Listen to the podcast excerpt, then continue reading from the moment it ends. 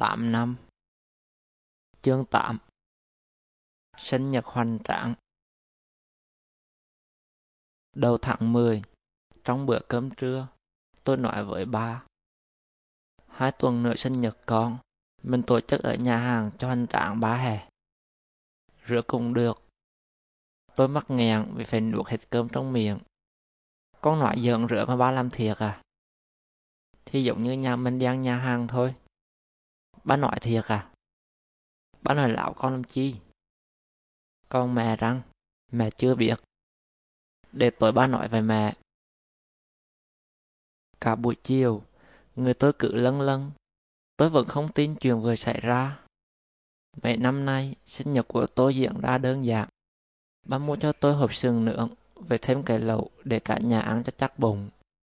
Chúng tôi cũng không mời ai vì nhà tôi toàn ăn cơm sau 9 giờ. Tối hôm đó, ba nói với mẹ chuyện sinh nhật của tôi. Mẹ đồng ý. Mẹ hỏi tôi. Con định mời ai? Con mời nhà nội với nhà ngoài thôi. Ba hỏi tôi. Con có định mời lớp con không? Mời chỉ nhiều rồi ba. Năm nay năm cuối rồi. Bạn bè con học với nhau vài tháng nữa là ra trường. Biết khi mô mới gặp lại. Vài bữa con mời bạn bè trong lớp với thầy chủ nhiệm tới cho có kỷ niệm. Lớp con 35 đứa. Mời mà không đứa một đi thì uổng tiền lắm. Mẹ tôi nói. Chuyện nó con khỏi lo, con cứ mời đi. Rồi để ngày mai con lên hỏi tuổi hạng cho chắc cái đã. Ba tôi nói. Ừ, nhớ lên danh sách coi mời ai, mấy người để ba đặt bàn sớm. Dạ. Giờ ra chơi sáng sao? Tôi ra hành lang đứng với mấy thằng trong hồi thích đứng ở cửa sổ ngầm gãi. Tôi hỏi tụi hắn. Vài bữa tao tổ chức sinh nhật, bay đi không? Có mời bọn tao nữa à? Có, cả lớp luôn. Thiệt à? Thiệt. Nghe xong, thằng Nhật cười ha hả chạy vô lớp hẹt to. Ê bay, vài bữa thằng Phong mời cả lớp đang sinh nhật hẳn. Mấy thằng còn lại hỏi tiếp. Mi tổ chức ở mô. Nhà hàng. À đủ, chơi lợn rồi mi bay đi không? Cả bọn đồng thanh. Đi chứ? Vài đứa trong tuổi hàng chạy tới tiếp lời thằng Nhật. Lúc tôi đi vào lớp, con Nhật đang ngồi với mấy đứa con gái khả hoại tôi. Mi tổ chức sinh nhật ở nhà hàng thiệt à Phong? Ừ, bay đi không? Đi. Trong khi lên danh sách khách mời, tôi có thêm vào mấy thằng bạn cấp 2 và cả những người quen khác của nhà tôi. Có nhiều người để mời mà tôi lại nhạc việc thiệp nên tôi đẩy hết việc cho em tôi. Dù sao, chữ hẳn cũng đẹp hơn tôi. Chuyện đặc bang đã có ba tôi lo, vì ba là biệt phó của khách sạn. Buổi chiều ngày sinh nhật, tôi đi học thêm toán lúc 5 giờ. Bầu trời lúc ấy ấm u. Trong lúc tôi đang học, trời đổ mưa to. Mưa ầm ầm trên mái tôn làm tôi nóng ruột. Ở chỗ học thêm có vài đứa lớp tôi. Tôi hẳn chắc chắn sẽ đi, nhưng mấy đứa còn lại thì tôi chịu. Đến 7 giờ, tôi và mấy đứa ở chỗ học thêm đạp xe tới nhà hàng. Mưa trút răng sủa.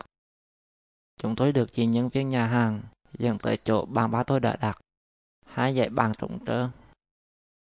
Vài phút sau, mọi người trong nhà tôi tới Tiếp đó là mấy đứa trong lớp và bạn cấp 2. Lớp tôi chỉ thiếu vài đứa và thầy trạng. Trước khi vào tiệc, tôi thổi nến và đừng nói vài lời.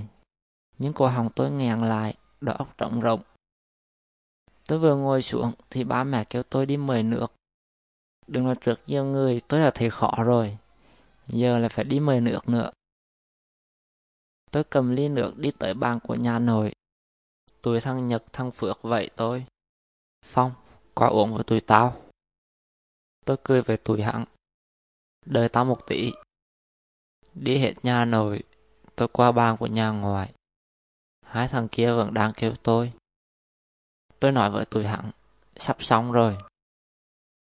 Tôi đi tiếp qua bàn của người quen. Đang đi thì cả hai thằng tới kéo tôi qua bàn của lớp. Tụi hắn giật ly nước rồi nhặt ly bia đầy vào tay tôi uống với tụi tao một ly. Ok. Tôi đặt ly bia xuống, cầm ly nước lên. Thằng Nhật giữ tay tôi lại. Mi chơi chi là nữa. Thôi mà, tao uống nữa cũng được. Thằng Phước đưa ly bia cho tôi. Lâu lâu uống với tụi tao một ly cho vui. Cả hai thằng cùng ly về tôi rồi uống. Hai thằng uống ghê thiệt. Một hơi đã hết ly. Tôi hằng lật ly lại. Dòng thằng Nhật đầy mùi men. Uống đi mi. Tôi đưa ly lên miệng hợp bọt. Thằng Nhật, thằng Phước và mấy đứa đứng xung quanh hô. Uống đi, hết luôn. Tôi nút hết ly. Bia đằng nghẹt. Cả bọn vỗ tay hoang hô. Thằng Phước thằng Nhật đi ra thì mấy thằng khác tới. Tôi hằng rót bia tiếp cho tôi. Uống thêm ba ly nữa, mấy thằng trong lớp mới thả tôi đi đố của tôi cứ như là bất tử. Nhưng vừa bước được vài bước, đầu tôi tự nhiên choạng váng, chân lảo đảo. Tôi nhìn cái gì cũng thấy phân thân. Tôi vịn vào ghế để tới chỗ tôi ngồi. Mọi người nói mặt tôi đỏ dữ lắm. Tôi không biết nó đỏ thế nào, nhưng tôi thấy nóng bừng. Tôi ngồi tại chỗ cho tới khi hết tiệc. Lúc ra về, tôi để ăn phim, anh họ tôi trở về. Con xe đạp thì để em ăn, ăn tin đi. Trời đã tàn mưa, mây đen tan hết, bầu trời đầy sao. Không khí mát mẻ, một đêm tuyệt vời. Tôi rất biết ơn ba mẹ. Chỉ từ một suy nghĩ vô vơ chợt xuất hiện trong đầu tôi. Họ đã biến nó thành một bữa tiệc hoành tráng mà sau đó mấy đứa trong lớp tôi vẫn thường hay nhắc về nó